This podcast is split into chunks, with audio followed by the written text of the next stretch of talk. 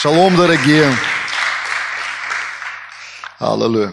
Хорошо, дорогие. Я хочу, наверное, буквально вот сходу, да, без каких-то лишних предисловий, погрузиться в тему, чтобы я успел передать то, что в моем сердце есть, да, за то время, которое у нас есть.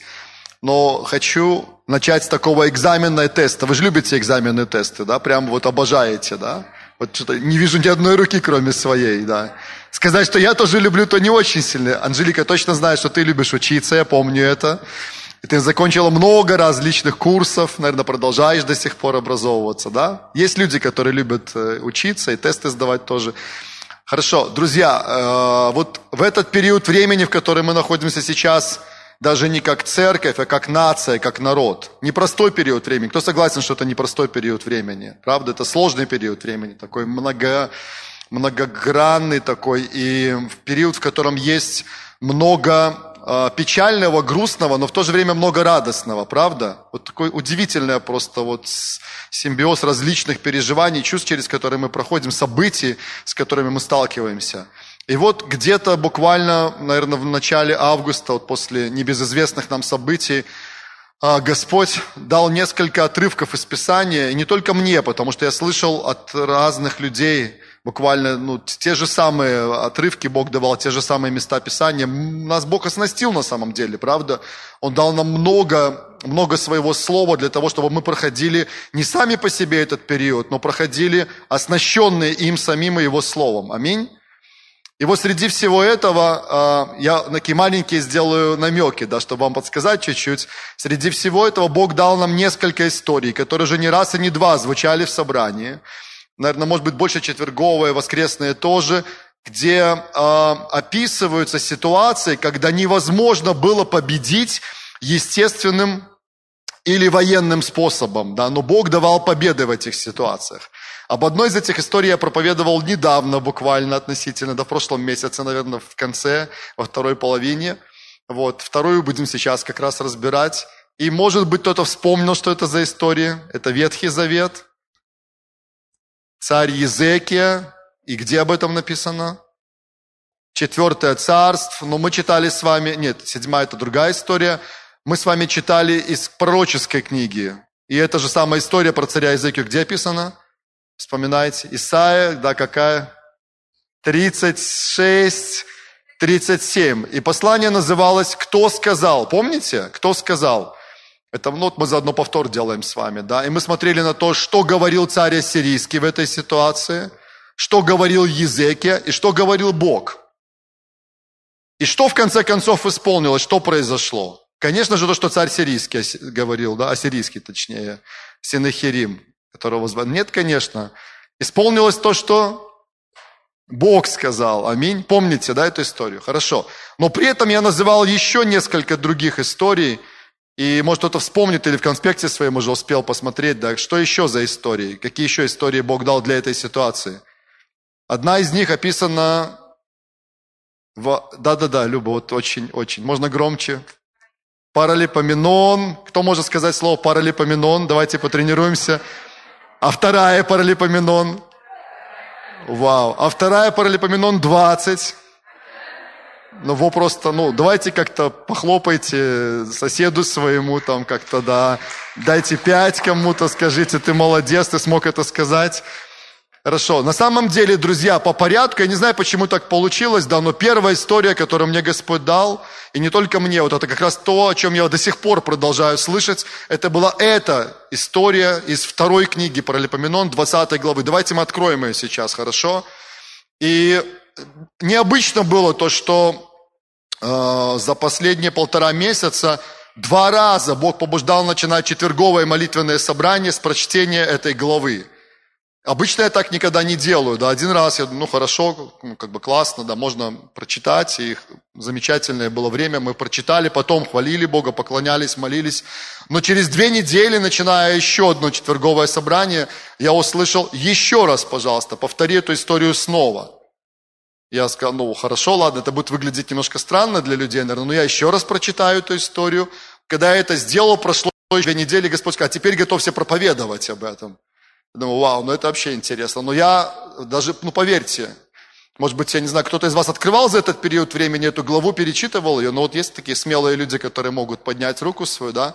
А, а кто не открывал, не перечитывал? То я проверю, что вообще его поднял. А кто воздержался?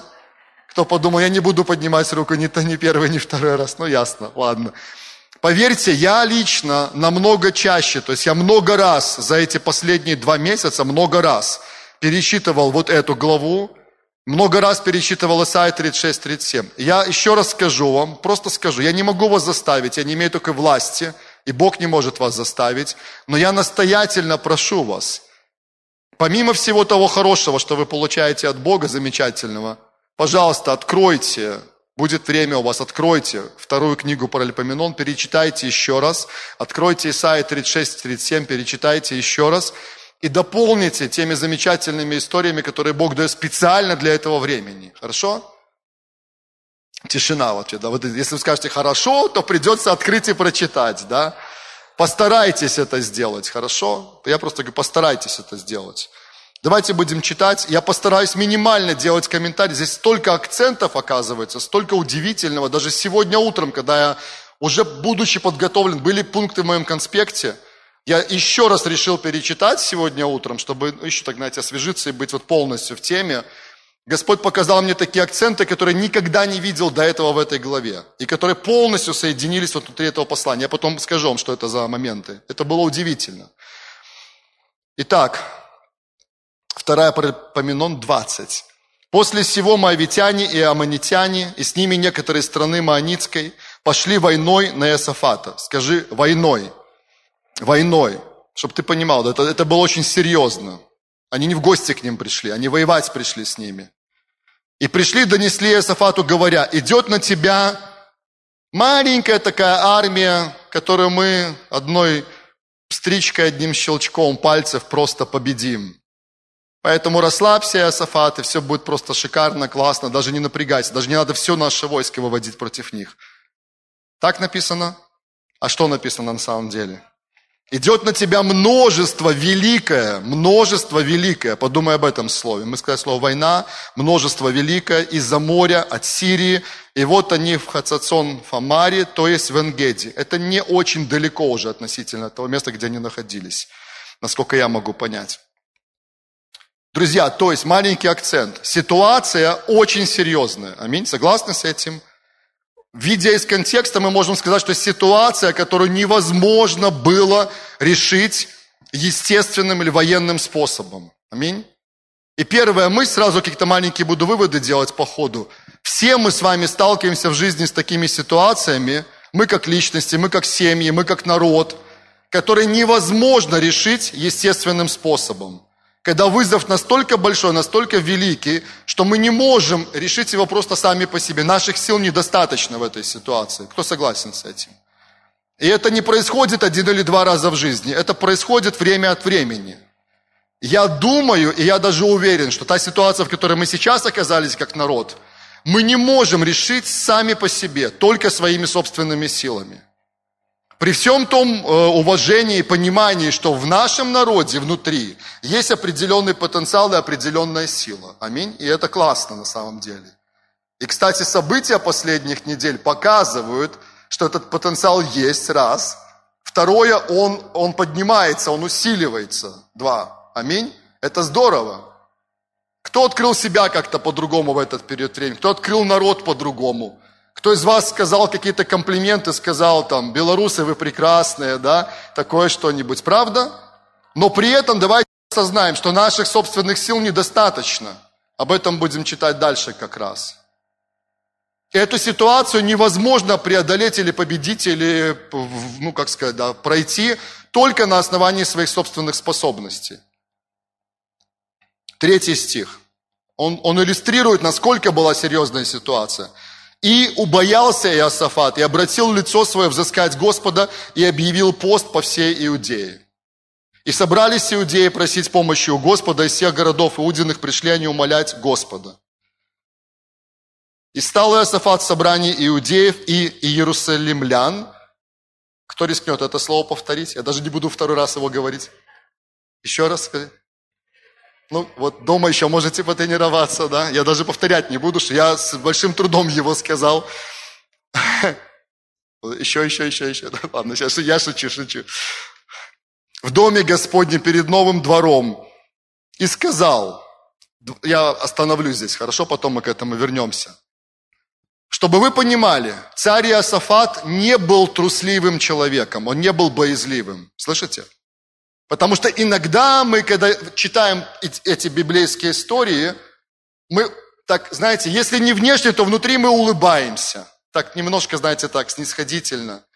Потому что мы думаем, ну, ты царь Иосафат вообще, да? Или как вот мы читаем историю э, про Давида и Голиафа, и мы читаем, как Голиаф 60, 30 или 40 дней выходил и издевался над израильтянами. Как вы думаете, сколько?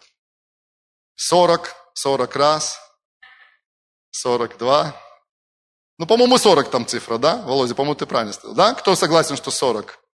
Я же, видите, специально сказал тесты, да? Вы не забудьте, что вы на экзамене сейчас вообще находитесь.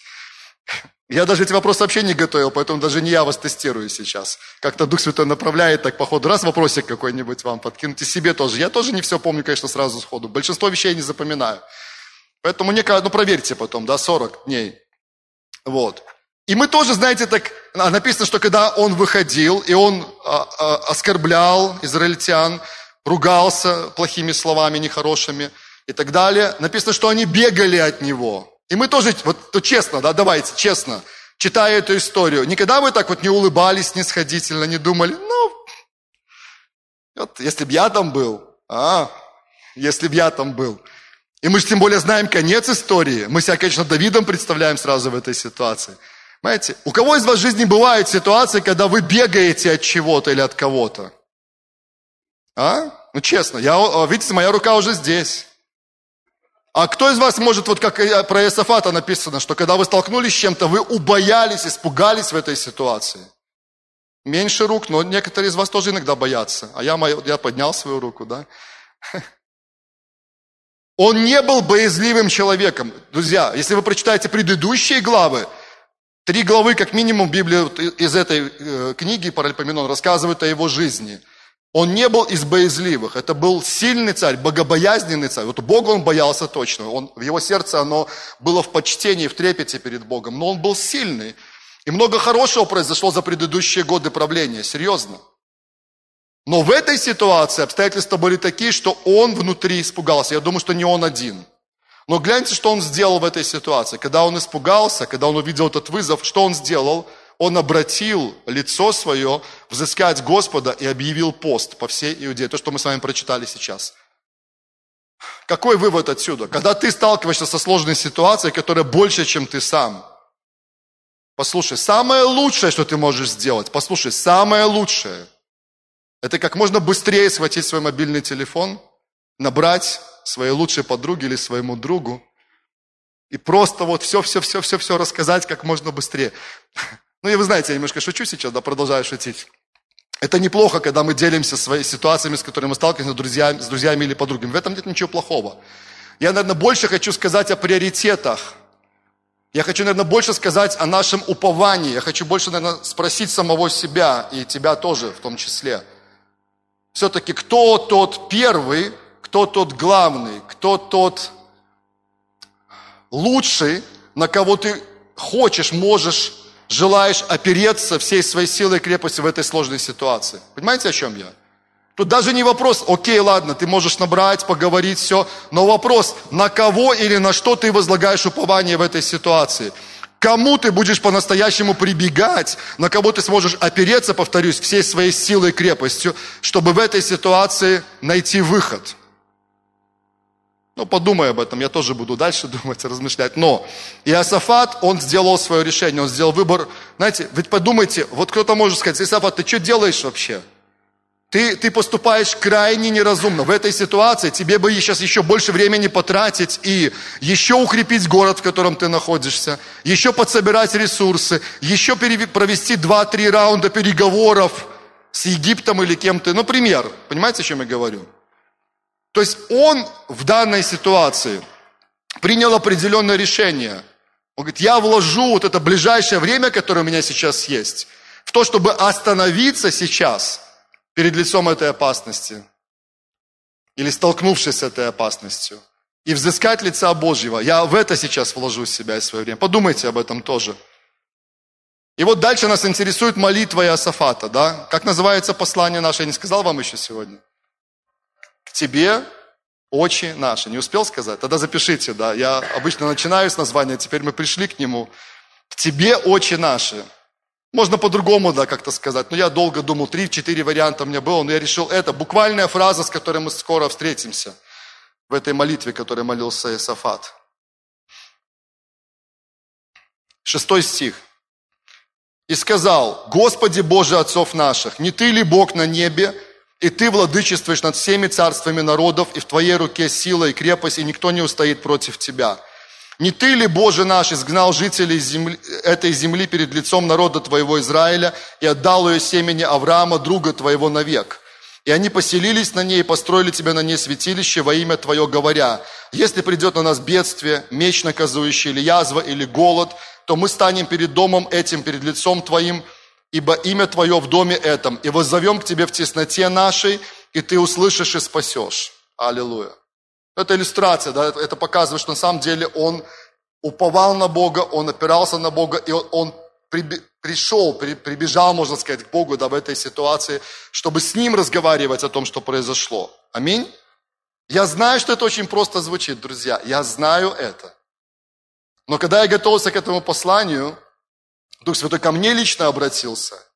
Я думаю, что это то, что Он хочет сказать каждому из нас сегодня. Нам нужно проверить, на ком или на чем мы фокусируемся – когда сталкиваемся с различными ситуациями в нашей жизни. Сейчас мы больше говорим про сложные ситуации. И когда я размышлял об этом, я понял внутри, что очень часто, когда мы сталкиваемся с трудностями и с вызовами, мы настолько начинаем сфокусироваться на том или на, на, ну, на чем-то или на ком-то, с чем мы столкнулись, что наш взгляд просто переходит знаете, интересно, я маленькую паузу сделал. Когда мы пели сегодня, я думаю, ну, Господь интересный. В первой же песне и в припеве, да, и в куплете были фразы о том, что наш взгляд на Тебя. Буквально там мы пели эти фразы. Я думаю, для меня это важно тоже было услышать, да, что Господь, Он еще раз подтверждает.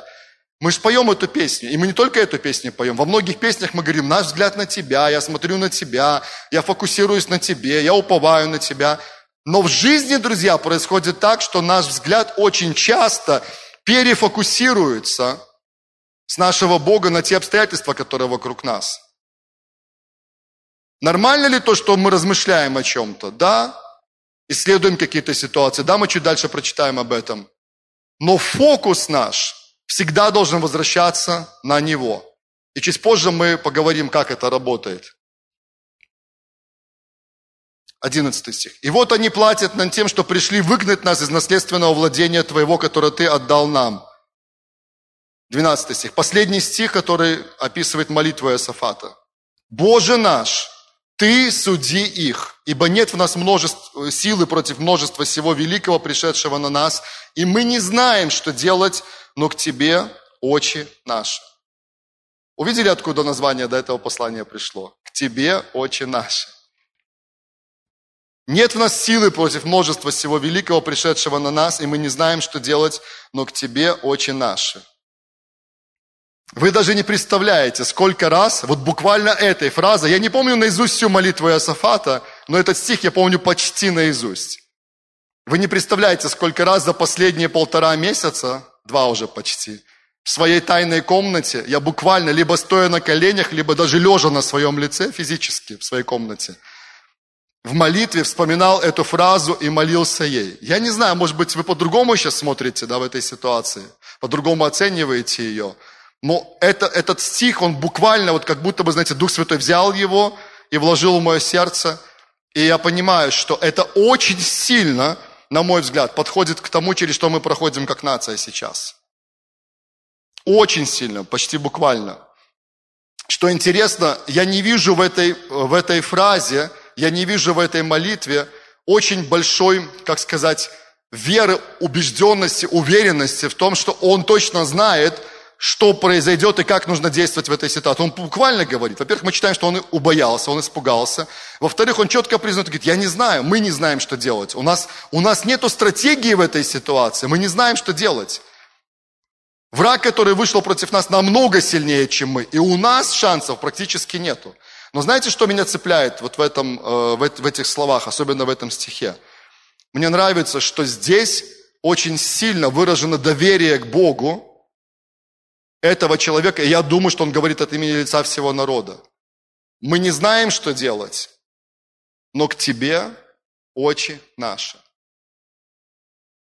У нас нет стратегии, как я сказал, мы не чувствуем себя сильными в этой ситуации, но мы знаем того, кто может нам помочь.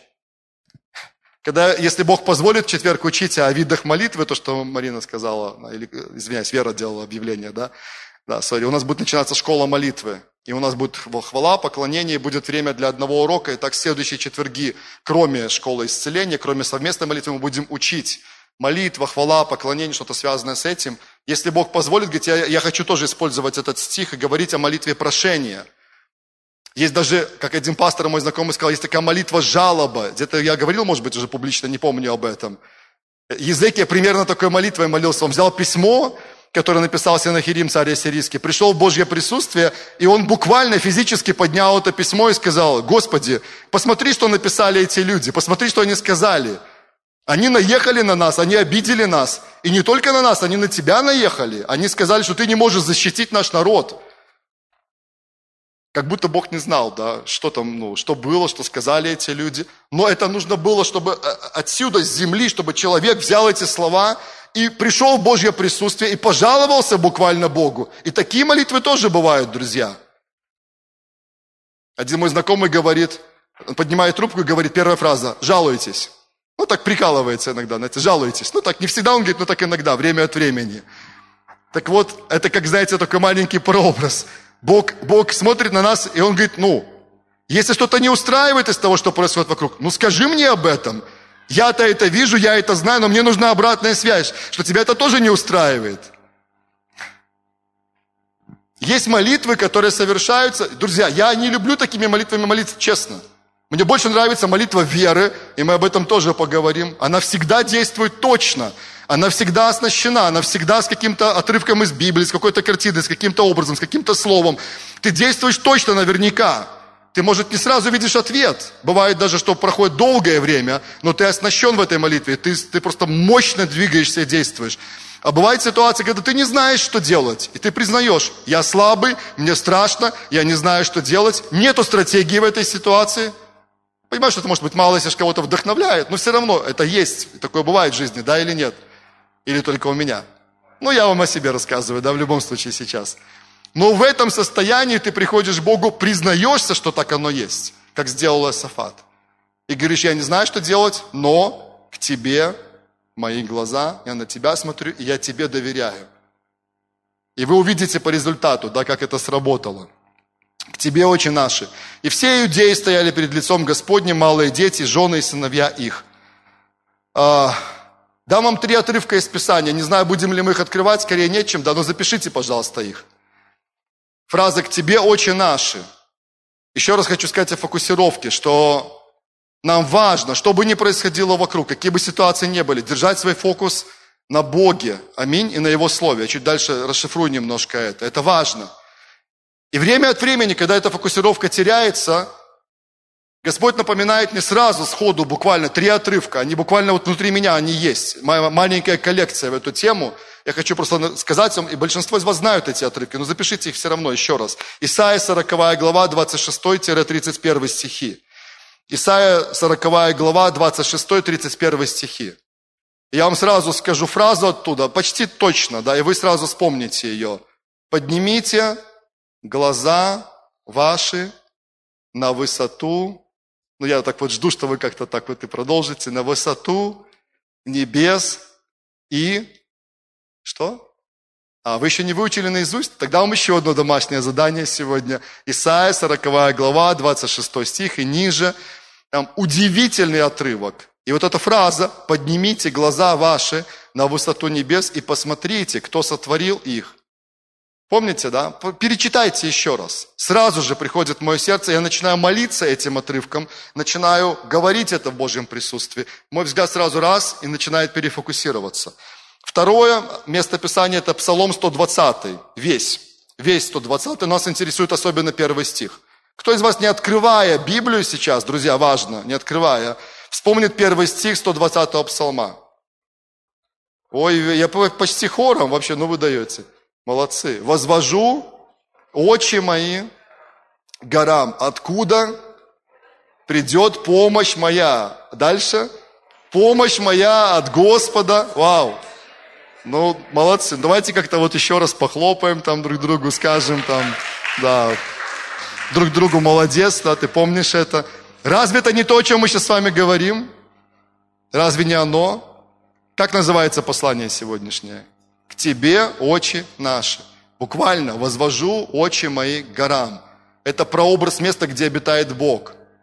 Гора Божьего присутствия. Откуда приходит помощь моя? Вот мой источник.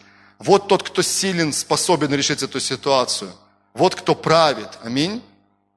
Аллилуйя. Евреям 12 глава с 1 по 3 стихи.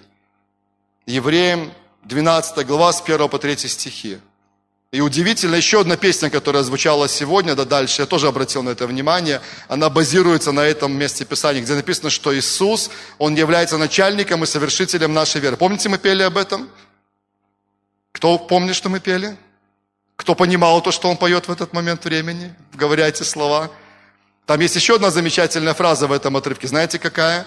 «Взирая на начальника и совершителя веры. Это буквально этот же почти отрывок. Взирая на начальника и совершителя веры Иисуса, который, как там дальше, Андрей, претерпев,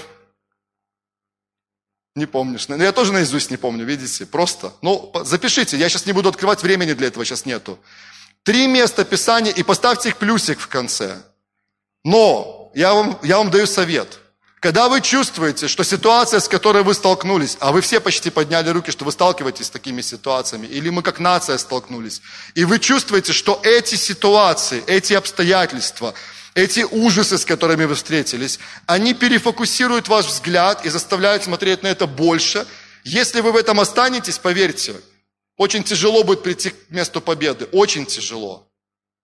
Одна из самых первых вещей, которые мы должны сделать в такой ситуации, это что? Давайте, исходя из темы, немножко перефокусировать свой взгляд, перевести свой взгляд с этих обстоятельств на Бога и на Его Слово.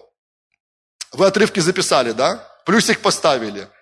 Увеличивайте коллекцию. Я даже хотел, я не дошел пока до этого, но я хотел посмотреть еще другие места Писания, которые прямо, как вот эти отрывки, они буквально говорят о перефокусировке взгляда. Да, поднимите глаза, возвожу очи к горам, взирая на начальника совершителя веры.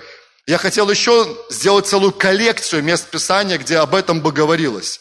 Может быть, для кого-то это будет вызовом, вы это сделаете быстрее, чем я, это будет классно на самом деле. Я услышу ваше послание, где вы много-много каких-то отрывков приводите в тему.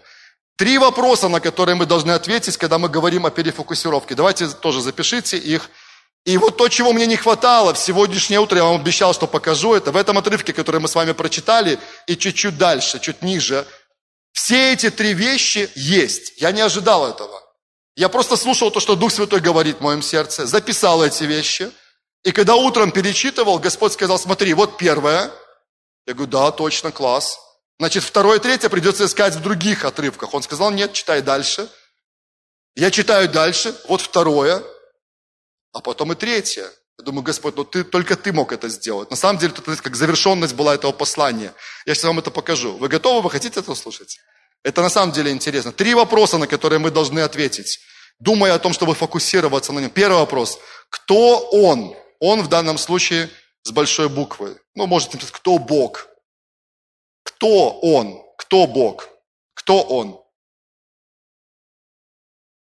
Второй вопрос запишите, я потом проиллюстрирую. Что он уже сказал? То есть он опять с большой буквы. Что Бог уже сказал? Что Бог уже сказал?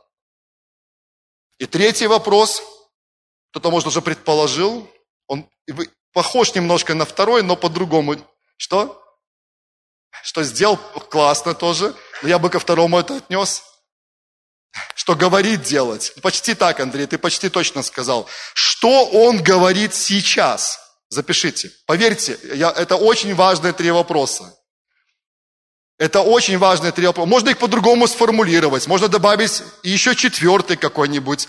Но в сложных ситуациях, друзья, послушайте, просто нет времени, чтобы это потом иллюстрировать местами Писания, историями или что-то из жизни добавить. Хотелось бы, может быть, я ну, потом где-нибудь, когда-нибудь продолжу, если Бог позволит.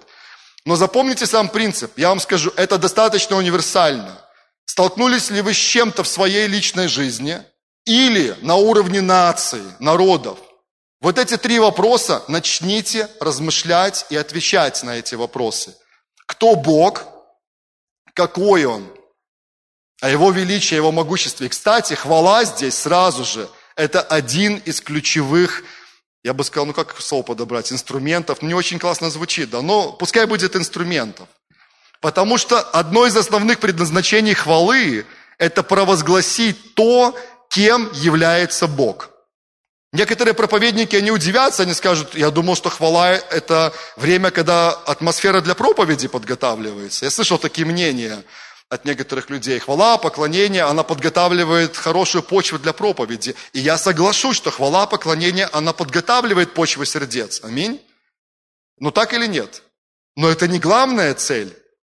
Вы знаете, хвала это, – это мощнейшее оружие. Я вчера слушал одно из посланий Стивена Фуртика – и он сказал по поводу хвалы такую фразу, говорит, для меня хвала – это то, примерно, это не цитата, примерно, то, с чем я прохожу сложные ситуации в своей жизни. Когда я сталкиваюсь с вызовами, с трудностями, я начинаю хвалить Бога и провозглашать то, кем Он является. И ситуация меняется. Мой взгляд на ситуацию меняется. Ну, немножко расширенная, да, вот мысль, которую он говорил. Кто Он? Раз. Второе, давайте вместе еще раз посмотрите, что у вас записано что он уже сказал. И где вы об этом узнаете, друзья? Я знаю, что одна из ваших любимых, тем не сомневаюсь. Андрей, Таня, вся молодежка, молодежка, молодежка. Да, подростки тоже любят эту тему. Это так, вообще такое что-то слабое, у, но многие ушли из них сейчас. И, конечно, мы такие постарше люди, о, да, е. Кто-то может такие, вау, да, мы любим тему Слова Божье, да? Тема Слова Божье. В моих руках электронная версия Библии, друзья, то, что Бог уже сказал, то, что незыблемо, то, что есть в наших руках физически даже, и в нашем сердце, и в нашем разуме, это написанное Слово Божье. Друзья, я просто физически не имею времени, но сколько об этом уже было сказано за последнее время, проповедана целая серия. Сила Слова Божьего, да, вот эти все вещи. Классно. Аминь. Бог уже сказал. И третье, что Бог говорит сейчас – и как вы думаете, кто помогает нам услышать то, что Бог говорит сейчас? Вот просто, ну вообще, вы все знаете почти. Ну не все, все знает Бог, но вы многое знаете. Дух Святой, который во время Нового Завета, напоминаю, не только рядом с нами находится, а внутри нас, Он говорит нам, Он открывает нам. Даже, он берет это из Слова Божьего в том числе. Потому что я вам скажу, об этом кто-то недавно проповедовал, мы не можем просто... О, исчезла и появилась снова. Видите, чудесное просто такое раз. Вот. Мы не можем от ума просто взять любой понравившийся нам отрывок и сказать, о, класс, есть такие вещи, которые можно применить для любой ситуации. Но вот часто бывает так, что вы не можете взять буквально любой отрывок, который вам понравился, сказать, я буду сейчас это говорить, и это произойдет, например, в жизни моего народа сейчас. Не факт. Потому что, ну, ладно, это уже отдельная тема, не буду в нее сильно уходить, чтобы не запутать тоже вас и время не потерять. Есть что-то, что Бог говорит сейчас. И если Он дает вам какой-то отрывок из Писания говорит, сейчас это слово для твоей ситуации, так будет, бери, исповедай это слово, оно будет работать так сейчас. Я, может, отдельно где-то уже говорил об этом и еще в будущем скажу. Потому что в некоторых ситуациях относительно израильского народа Слово Божье было, в некоторых ситуациях, что вы сейчас пойдете в плен, и я это не отменю. Я знаю, не хотелось бы в конце собрания говорить об этом, но было такое слово в один период жизни Израиля. И Бог говорит, что бы вы сейчас ни делали, это не изменится. Им пришлось пойти в плен и через какое-то время вернуться потом обратно. Но есть множество удивительных историй, когда они должны были пойти в плен, но из-за того, что они обратились, покаялись, это отменилось. Было слово, когда Ниневия должна была погибнуть. Реально, через 40 дней, да, опять 40, да, цифра всплывает, по-моему, да, и он проповедовал об этом. Вы думаете, это была шутка? Нет, это было серьезнейшее слово, которое Бог высвободил. Но из-за покаяния милость превознеслась над судом. И сам Бог, который до этого сказал 40 дней, Ниневия погибнет, он сказал милость. Я по-своему немножко говорю, милость превозносится над судом, Ниневия будет жить дальше. Пройдет какой-то период времени. Аминь. Что Бог говорит сейчас? Давайте мы посмотрим, как об этом говорится здесь. Отрывки вы уже сами подберете, или если Бог позволит, дальше можем это сделать потом. Посмотреть еще раз. Все-таки пришлось перезагрузить, потому что он так думает, думает и думает, да, дальше крутит. Смотрите, кто он? Шестой стих. Начало молитвы Иосафата и сказал, Господи, Боже отцов наших, не Ты ли Бог на небе, и Ты владычествуешь над всеми, царств, над всеми царствами народов, и в Твоей руке сила и крепость, и никто не устоит против Тебя. Видите это? Что это? Это провозглашение того, кем является Бог. Я, я когда на, на первом собрании проповедовал, я тоже увидел новую деталь, раньше не видел ее, но не, ну, не, не было акцента на ней, скажем так.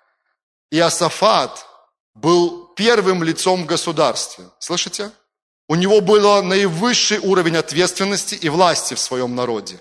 Почему он был царем иудеи в этот период времени? Согласны? И согласно вот их иерархии, устройству, он, у него было самое весомое слово, и у него была самая большая, как я сказал, ответственность и самый большой уровень власти. Это важно. Знаете почему? Я увидел принципы определенные. Я его и так знал, в принципе, но как бы еще раз Бог напомнил о нем. Первое лицо в государстве, оно признает, что Бог царствует, что Бог номер один, и Бог вершит судьбы народов.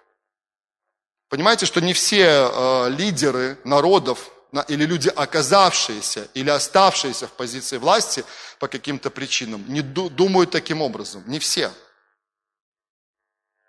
Некоторые лидеры народов, они позволяют себе говорить, я дал вам это, я дал вам то. И, и используют такие фразы, которые показывают, как будто они думают, что они собственники народов, и над ними никого как будто нет. Но это неправда. Настоящий лидер народа, я говорю о любом статусе, о любом уровне лидерства настоящего, всегда признает, что есть Бог, который над ним, и этот человек будет ходить в страхе Господнем уважая то, что Бог говорит, почитая Его и правя, управляя, лидируя там, где Бог поставил его, исходя из этой позиции. Кто со мной? И мы можем, это ключи, мы можем молиться таким образом. Это я то, что я сказал, что Бог в своем слове уже много изложил. Мы можем молиться о будущем нашего народа, исходя из этих предпосылок. Он начинает провозглашать то, кем является Бог. Заметьте, Езекия делал то же самое. Вспоминайте Исайя 36-37, очень похожие слова Езекия сказал. Еще один царь, который любил Бога, который ходил Божьим путем, который боялся Бога в своем сердце. Аминь. И многие другие. Аса, царь, Аса, это не, не слово из песни, да, какое-то, это имя царя одного. Он, предыдущие главы, читайте, отец Иосафата, он тоже знал Бога. Первый период вообще потрясающее просто его правление. И он тоже молился похожим образом в сложной ситуации. Это что-то, ну, о чем-то должно нам говорить. Итак, первый вопрос был какой? Напоминайте мне. Кто он? Кто он сам? Когда вы начинаете провозглашать, кто Бог, друзья, я вам говорю, вот давайте практиковать сейчас, да? Быстро, так коротко. Когда вы смотрите на обстоятельства сейчас в Беларуси, ну, есть хорошие, еще раз повторю, но много такого негативного, да? И когда этот негатив, вы на нем фокусируетесь очень сильно, через новости, через исследования, через информацию, которую слышите, что с вами, с вашими эмоциями происходит? Ну, честно. Ну, опускаются потихоньку, да? Вы чувствуете, даже вот как иногда фраза среди молодежи, молодежи и подростков, ниже плинтуса, да, такая фраза – я, ну, такое бывает, вы чувствуете подавленными себя. И вот смотрите, вы пришли в свою тайную комнату, и вам это трудно, вы начитались новостей, вы наслушались всего, вы узнали о чем-то, вы приходите в тайную комнату. Вот вам совет, друзья. Одна из первых вещей, которые вы можете сделать, начните хвалить Бога и провозглашать то, кем Он является. Зайдите в свою тайную комнату и скажите, Господь, я славлю Тебя. Аллилуйя. Ты царь всех царей. Ты президент всех президентов. Ты над всеми парламентами над всеми советами безопасности, над всеми спецслужбами. Я про ЦРУ говорю сейчас, про ФБР там и про другие какие-нибудь еще спецслужбы, которые есть. Они думают, что они решают судьбы народов. Совбез собрался и решил, что будет вот так или вот так. И они думают, что они приняли окончательное решение, и так потом будет в судьбе того или иного народа. Но я знаю, Господь, Ты правишь на небесах и на земле. В твоих руках все. Ты говоришь первое слово, и ты говоришь последнее слово. И ни один царь, ни один лидер, ни один президент, ни один спикер, там, верховный спикер парламента или еще кто-то не может принять решение, которое окончательно решит судьбу того или иного народа. Аллилуйя. Вы можете имена называть, это нормально. Ну, например, Трамп, да, как в анекдоте. Я могу что хочу сказать про Трампа, например, сейчас, и мне за это ничего не будет. И вы можете сказать, я так рад, что не Трамп вершит судьбу всего мира, хотя влияние огромное через Америку. Аллилуйя. Я так рад, что ты, Господь, вершишь судьбу народа, что Трамп под тобой ходит на самом деле – вы делаете запятую, называете другие имена. Нормально, никаких проблем. Прямо по именам, как вот они молились, знаете. Они очень... Мы читаем какие-то старые истории из Библии, но это надо актуализировать для сегодняшнего дня. Даже сейчас, когда я говорю, вы почувствовали, что атмосфера изменилась в этот момент? Улыбка вернулась на лицо многих из вас. Господь правит, Бог царствует. Исайя 40 вернусь, по множеству могущества и великой силе у него ничто не выбывает. Возвожу очи мои к горам, откуда приходит помощь моя. Все, 5-7 минут, вы готовы двигаться дальше, вы готовы молиться за Беларусь, вам снова вернулись картина, это следующий пункт. Что Бог сказал, что Бог уже сказал. Вы начинаете вспоминать места Писания, где уже открыта Божья воля относительно моей жизни и жизни моего народа. Видите, кое-что запомнил за эти годы. Аминь. Вы вспоминаете это, что в Слове написано. Вы вспоминаете, что Бог давно уже сказал, что делать народу, чтобы он был успешен, чтобы он процветал, чтобы было классно в жизни народа? Вы думаете, эти принципы изменились? Нет, они работают до сегодняшнего дня. Вы знаете мою страсть. Я исследую места Писания, я исследую Библию, Ветхий Новый Завет. Я ищу принципы успешной жизни не только для одного человека – это очень популярно в век гуманизма искать принципы успешной жизни для одного человека. Ну, для, для, вы знаете для кого. Каждый о себе, конечно, сразу подумает. И это нормально, что вы ищете, сейчас сразу балансирую, да? Нормально, ничего там плохого нету. Продолжайте искать. Но я знаю, что многие из вас уже задались целью и сделали свои исследования. А что нужно делать народу, целому народу? Чтобы быть поднятым, чтобы быть головой, а не хвостом, чтобы быть благословенным, чтобы быть сильным, процветающим. Мы называем это реформацией. Это работает. Знаете, где написано об этом? Здесь. Не в планшете, а в Слове Божьем, да, вы понимаете. И чем это подтверждено? Реальная история и современная история в том числе. Ладно, точка запятой, продолжение следует. И последнее, вы слушаете, что Бог говорит сейчас – и вы спрашиваете, а где же было об этом здесь? Я читаю дальше. «Не ты ли, Боже наш, изгнал жителей земли этой перед лицом народа твоего Израиля, отдал ее семени Авраама, друга твоего навек? Они поселились на этой земле, построили тебе на ней святилище во имя твое». Что это? Что делает Иосафат? Он цитирует Писание, он цитирует закон Моисея. Он знает историю Авраама, которая происходила за века до этого. Друзья, второй пункт был какой? Знать то, что Бог уже сказал в своем слове – и третий пункт – знать, что Бог говорит сейчас. Да, и мы сейчас уже будем молиться, давайте мы встанем.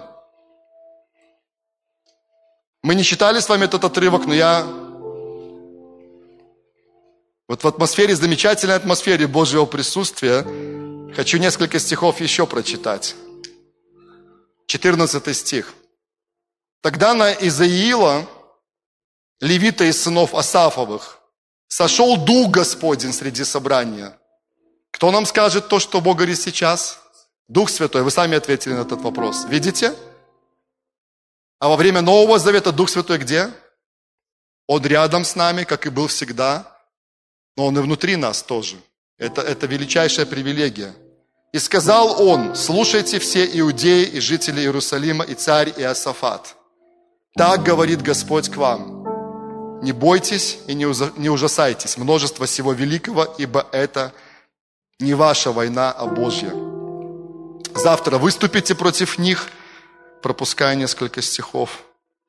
Не вам сражаться на этот раз. Вы станьте, стойте и смотрите. 3С, да, запомните. Ну, это, это просто Три слова на букву «С». На спасение Господне, даже четыре, да, четвер... вывод четвертое. Первый трес приводит к четвертому результату спасения Господня, посылаемое вам. Иуда и Иерусалим, не бойтесь и не ужасайтесь. Завтра выступите навстречу им, и Господь будет с вами. Аминь. Вот что Бог сказал в этой ситуации. И когда вы читаете дальше, вы еще раз убедитесь, что было то, как Бог сказал. Аминь фокусировка на нем. Господь, мы славим Тебя и превозносим от всего сердца, любим Тебя и поклоняем Тебе, Отец, превозносим Тебя.